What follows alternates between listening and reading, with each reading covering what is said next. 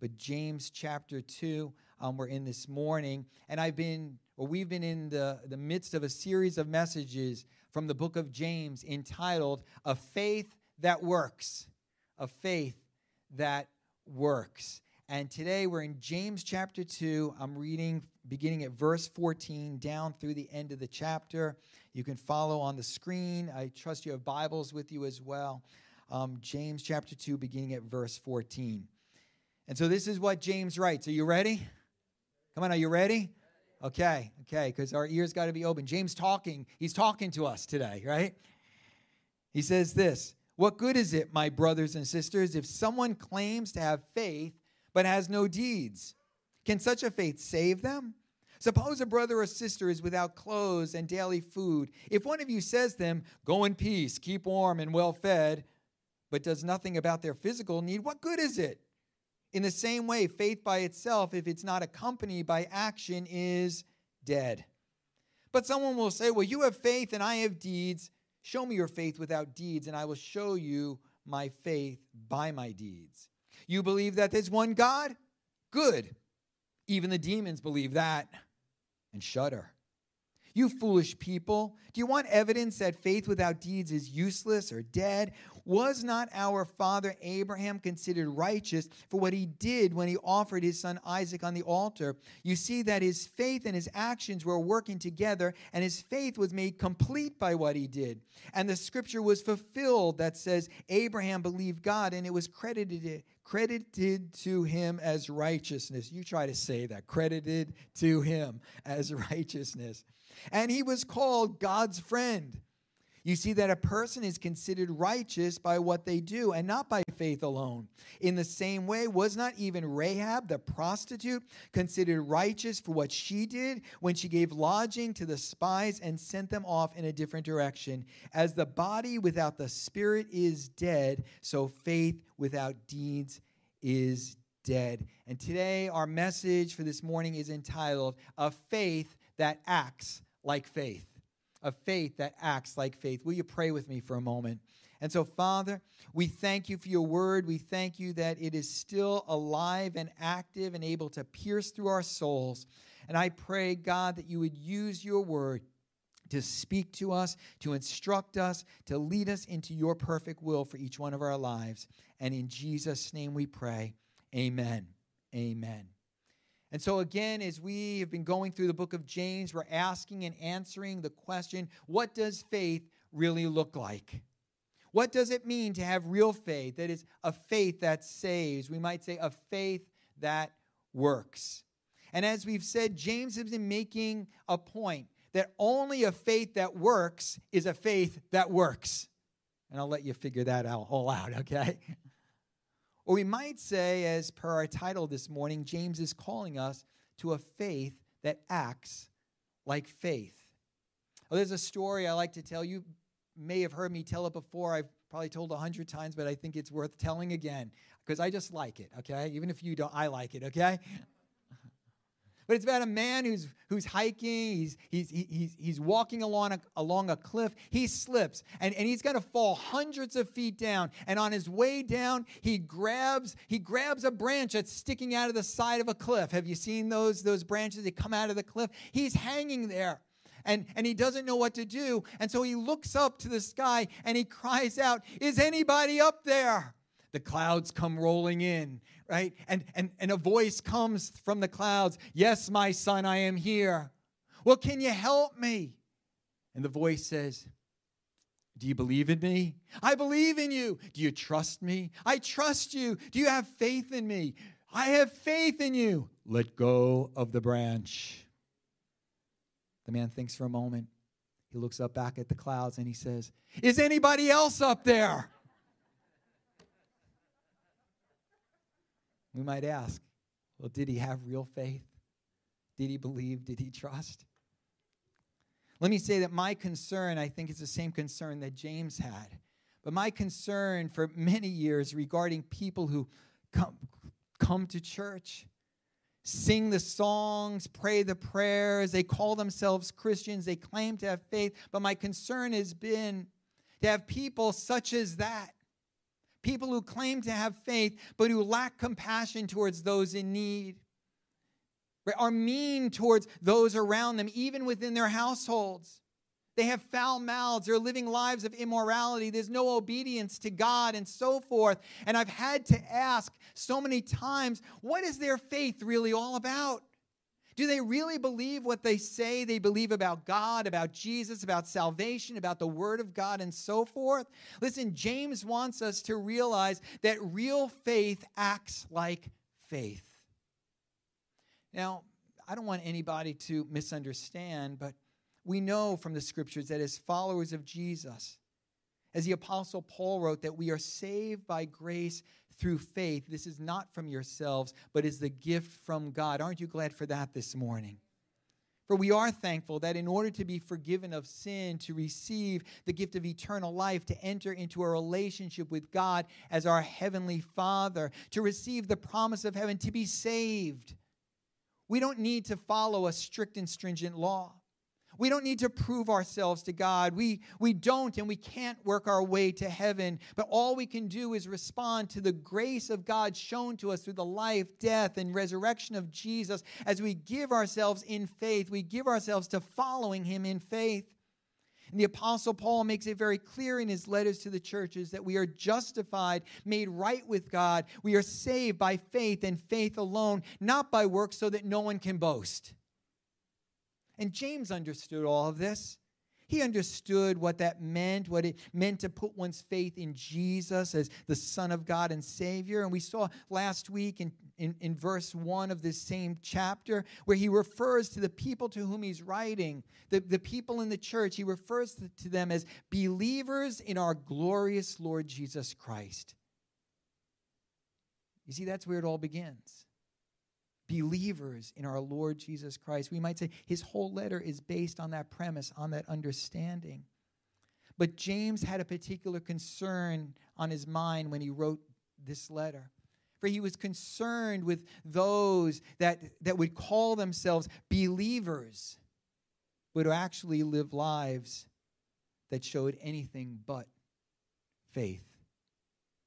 He was concerned that these believers would actually go on to live lives that demonstrated their faith or more accurately flowed out of their faith. James was concerned that they wouldn't just declare faith in Jesus or give some mental assent to a doctrinal statement or pray some prayer, but that they would actually be born again, regenerated in such a way that they would live out the faith they had claimed to have. Listen, for James and for Paul, the sequence is the same. We're going to bring it up here on, on the screen here, right? The sequence is the same that real faith, people of real faith, they then experience regeneration or salvation. Real faith always leads to regeneration or salvation, which then leads to a change in behavior, a change in lifestyle. The old word, I've said it before, the old word is conversion, right? Real faith. Not just coming and praying a prayer and then we go on to live the same way. There's something wrong in that picture. And that's what James is concerned with. That real faith leads to regeneration, which we, leads to a change in behavior, a lifestyle, leads to a life that is filled with good works, a faith that acts like faith. Paul wrote of the same thing when he wrote to the Galatians about faith working through love. And to the Ephesians, he wrote, For we are God's workmanship, God's handiwork, created in Christ Jesus to do what? To do good works which God prepared in advance for us to do. See, where there is real faith, there will just naturally be a new way of living. James was calling the people, he was calling us to a faith that acts like faith. And so let's look at the scripture. Let's just unpack it a little bit. Verses 14 and through 17, James begins with a question. Actually, two questions that are connected. He asks, What good is it, my brothers and sisters, if someone claims to have faith but has no deeds? Can such a faith save them? Now, he's asking what we call rhetorical questions that are, that are questions whose answers are supposed or understood. So he asks, What good is it if someone claims to have faith but has not deeds? And what's the answer that he's expecting? What good is it? It's no good. It's no good. See, we get it, right? And then he says, Can such a faith save them? And the answer he expects is no, of course not. And then he goes on to give an illustration. He want, and he once again describes the interaction with a person who is obviously poor and in need. And the response to that person, most likely here by a, a supposed believer, right? The response is a gracious one. I'll be praying for you. I'll be praying that God will provide some food and shelter for you and that you'll be taken care of. Be blessed. Be blessed. But the person saying those words does nothing to help the poor person's condition. And James then poses the question again what good is it, or of what profit or advantage is there in that? In other words, did your words, your nice, religious sounding words bring any help of substance to the person in need? Did your nice words provide in any way? Obviously not. And in verse 17, he comes to what I would call conclusion number one. When he says, In the same way, faith by itself, if it is not accompanied by action, is dead. In other words, just as saying kind words to a person in need, but not doing anything substantial to help them, is of no profit, it's no, of no good, it's of no value to them, for it doesn't help alleviate their situation, so too, when faith, when not accompanied by action, is of no profit, it's of no good, it's of no value. Such a faith becomes merely a bunch of nice sounding words that do not bring any kind of profit to the one who says them nor to anyone else around. See, again, James is calling us, is calling for a faith that acts like faith. And he goes on in verse 18 and verses 18 and 19 to speak of the challenge. And James imagines someone challenging him on this point by saying, Well, you have faith and I have deeds, or they could have said, You have deeds and I have faith. In other words, they want to be able to separate the two. They want to say, well, listen, right, we're all different. We all have different gifts. Some people are people of faith, whereas other people are people of works and good deeds. You know, some people, their gift is to pray in faith for others, and some people, their call is works of charity. And James returns the challenge. He says, Show me your faith without deeds. I'll show you my faith by my deeds. That is, you can't separate the two. You might claim faith, but you have little to no case unless your faith is accompanied by deeds that demonstrate it. And he gives another illustration. I love James because he's so like down to earth, right? He knows we need word pictures, we need illustrations. This time his illustration, we can say it's almost a crazy one. And yet it's true and its point is well taken. For remember, James is speaking to a mostly Jewish audience, Jewish believers in Jesus. And he refers to a core belief, really for both Jews and Christians, that there is one God. One God. He's really referring to the Shema of the Old Testament. Hear, O Israel, the Lord your God, the Lord is one. And James says, You say you believe that to be true. You recite that. You, you say you hold on to that. Well, that's good. He says, But listen, even the demons believe that and shudder wait a minute, that's a little shocking for him to say. I mean, doesn't that rattle your cage a little bit, you know? You say you believe there's one God. You say you believe that Jesus is the Son of God. You say you believe that Jesus rose from the dead. Good. Even the demons believe that. I mean, to compare our faith with what we say we believe to the knowledge of demons, it's insulting. But James is making a very strong point. But listen, he said, the demons believe there is one God. That is, they know it to be true. For them, it is an acknowledgement of reality. And they even respond to that knowledge filled with fear because they know one day they're going to be judged. But their knowledge of God has nothing to do with a real and saving faith. For the demons, in spite of what they know about God, about Jesus, and so forth, they've not repented of sin. They've not been regenerated. And, and, and thus, they've not gone on to live or exist in a brand new way filled with good works. Oh, the demons might understand or believe in God. Listen, there's no, there's no agnostic demons or atheist demons. They don't exist. But you cannot call what they have faith. In actuality, it is far from a saving faith. It's far from a faith that works or a faith that acts like faith. I mean, he's got our cage really rattled now, doesn't he? But he goes on to then give a couple of biblical examples to prove his point, two very different examples. But look what he, how he starts. Again, he starts up in verse 20 after he says about demons believing and shudder, shuddering. He says, You foolish person. In other words, that could be translated as you ignorant and spiritually deficient person. Oh, thanks a lot, James, you know? That is by arguing the point, you're showing something about your character. You're showing, you're revealing the kind of person that you really are. You foolish person, you ignorant and spiritually deficient person. But James continues, he, okay, I'll play the game with you. Do you want proof? Well, here's two examples right out of Scripture. Two examples of two very different kinds of people who demonstrated the need to partner one's faith with works or deeds. And the first example he gives is Abraham. I mean, Abraham is used throughout the New Testament over and over again. Right? Here's Abraham, the father of the Jewish people, the most respected of the patriarchs.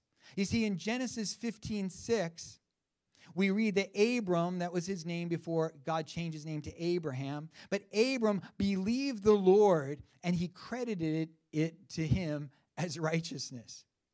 You see, this is at the point where God makes a promise to Abraham that, he, that God was going to give him a son to be his heir in spite of his age. And in fact, God has Abraham at that time look up at the stars and says to Abraham, Count them if you can, and so shall your offspring be. And that's when we read Abram believed God, and God responded to Abraham's faith by declaring him as righteous, a righteous man. Well, many years later, we get to Genesis 22. Many years later, after a number of bumps in the road, Isaac, the promised son, is finally born, and everything seems to be back on track. But then God makes a request of Abraham. Many of us know the story well that God wants Abraham to sacrifice his son Isaac, who's probably at least a young teenager in it now. And Abraham is, is about to go through with it. He's even laid Isaac on, on an altar and he's got, the, he's got the knife raised when God intervenes. And then God says through his angel, Now I know that you fear God. There's a link there to faith, have real faith in God because you've not withheld from me your son, your only son. Notice James refers to these two events in, in backwards order right? because he's making a point.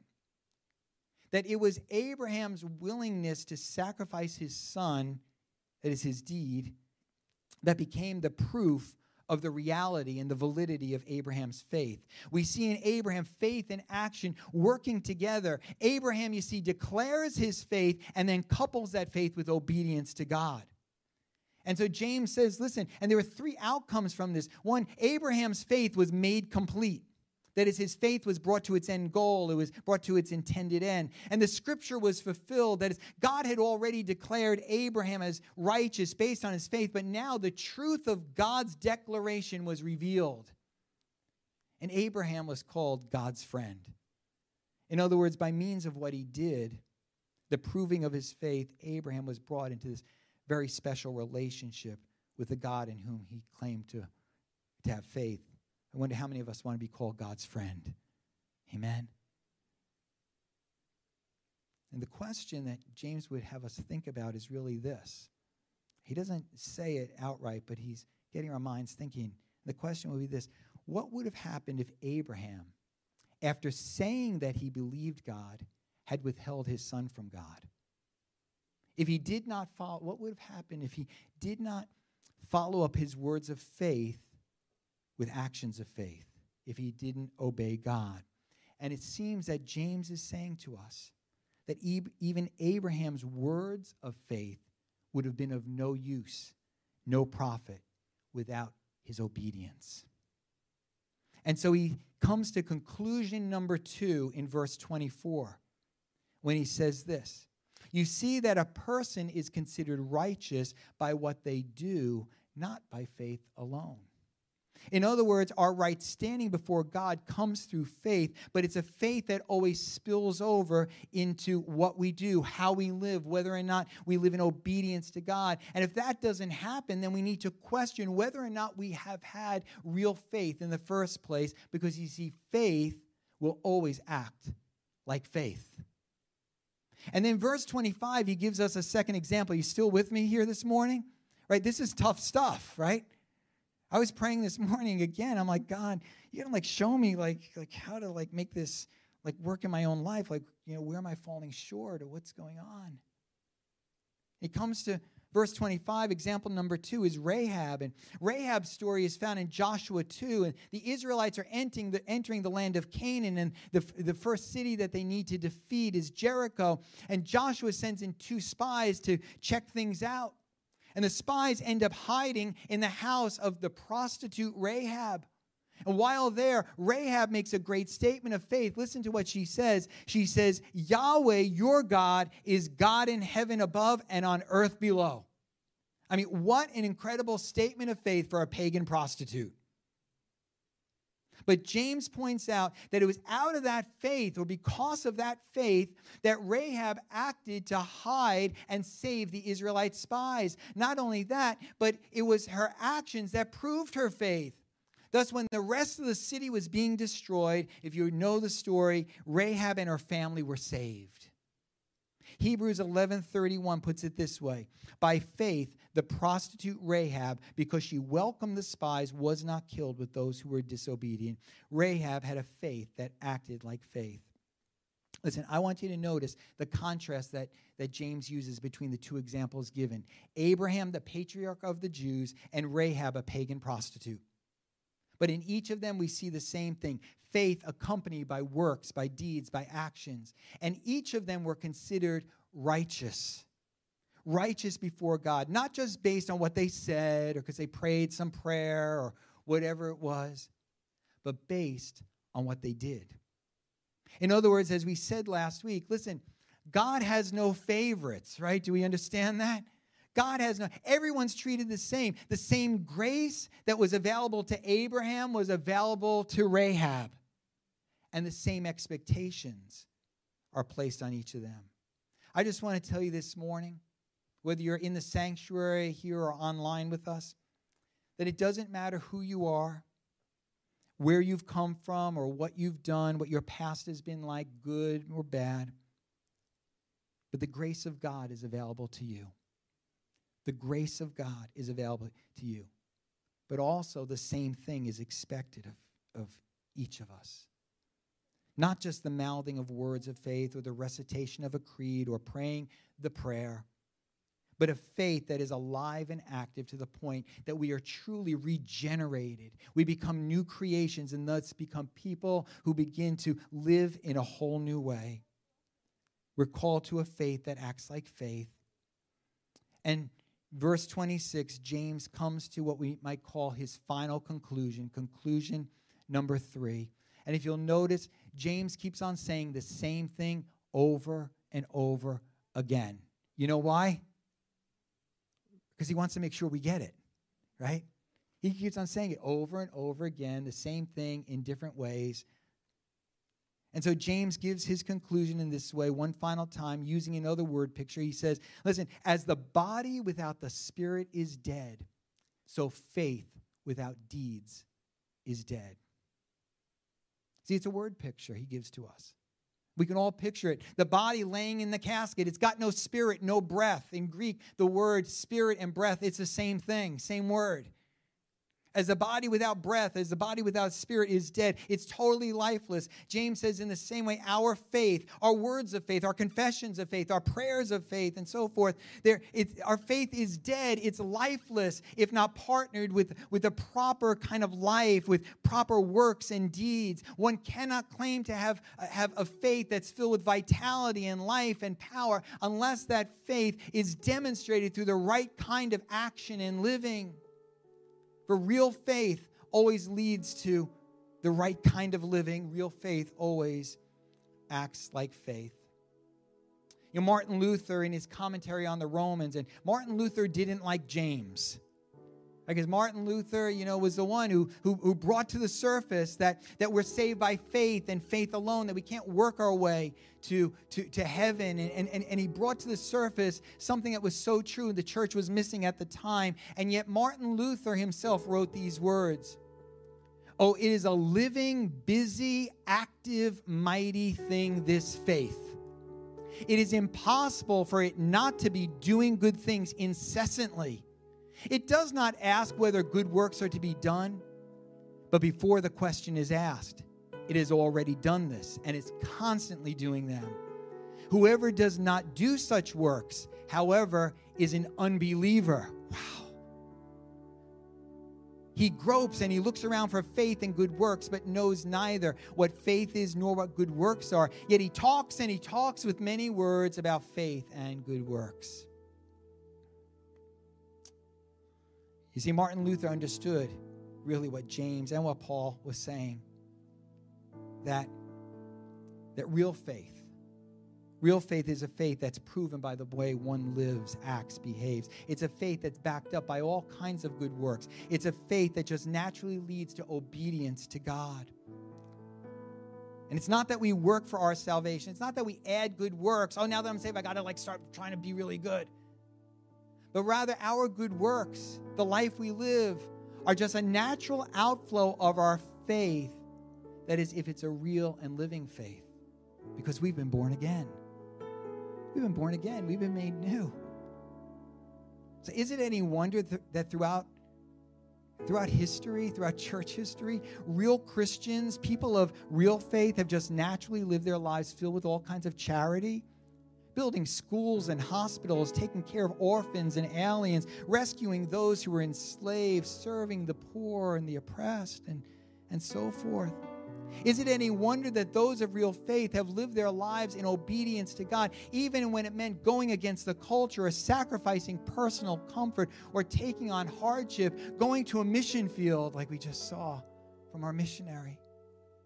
I have to ask you this morning, I have to ask myself, does your faith act like faith? Because you see, we ought to be able to say, each one of us, that because we believe in one God and in His Son, Jesus Christ, and in the Holy Spirit, because we believe that our salvation is a gift of God brought to us through the mercy and grace of God, because we believe that Jesus died for our sin, rose from the dead, is alive today at the right hand of God the Father, and, and is one day returning for his children, because we believe that this Bible is God's word, his life instruction manual for us, and the revelation of who God is and his will for our lives, because we believe we live our lives with an overflow of faith, of grace, of mercy, of gratitude, of love. Because of our faith, our lives just naturally spill over with the fruit of righteousness and obedience to God. And if that's not happening in your life, that that's not happening in my life, I need to take a step back and say, wait a minute. Wait a minute. Am I just mouthing words? Did I just like pray a prayer, go into some waters, get dunked, but my heart is void of real faith?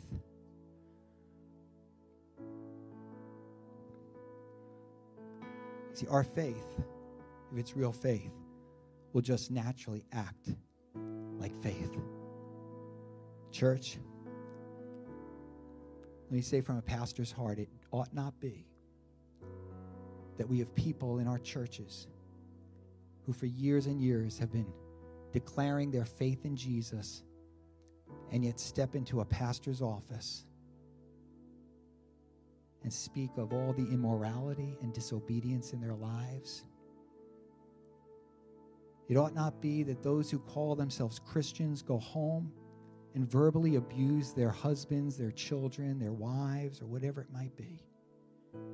It ought not be that we have those in our churches who declare faith in Jesus and say they have experienced the grace of God and yet have hearts that are filled with anything but compassion for those in need.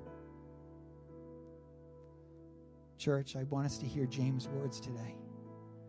And it might be that some of us just need to take a step back, confess our sins, our failures, allow the Lord to begin to work anew in our lives. Allow God to change our hearts that we might truly be regenerated, born again, and go on to live a whole new a whole new life in a whole new way. Amen. Amen, church. Will you bow your heads with me? Just bow your heads with me as we pray. We're going to be concluding in just a moment. The worship team is coming, but just pray right now. I don't know how the word today applies to you, your situation, your life. But allow the Holy Spirit to take God's word and to apply it to your life. Are you a person who just has claimed faith? You declare faith, you maybe prayed a prayer of faith, and yet it was just words. You know, it was just words. Maybe you were trying to get the pastor off your back, get a husband or wife or mom or dad off your back.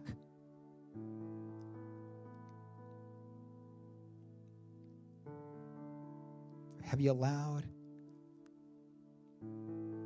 the Holy Spirit to come and to make you new from the inside out, to regenerate your life?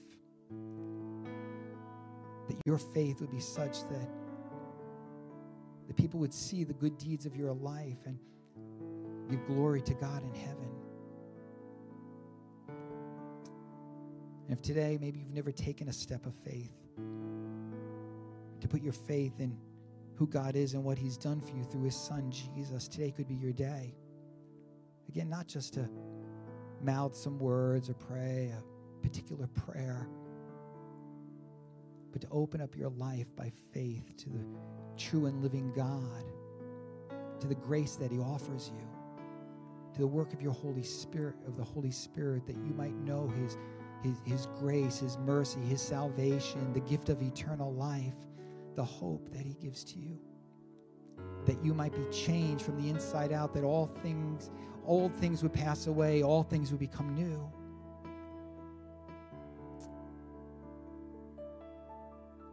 Father, this morning we, we open up our hearts to you.